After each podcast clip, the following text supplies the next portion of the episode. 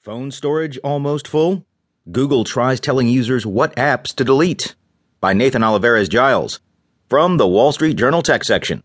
I'm Alexander Quincy.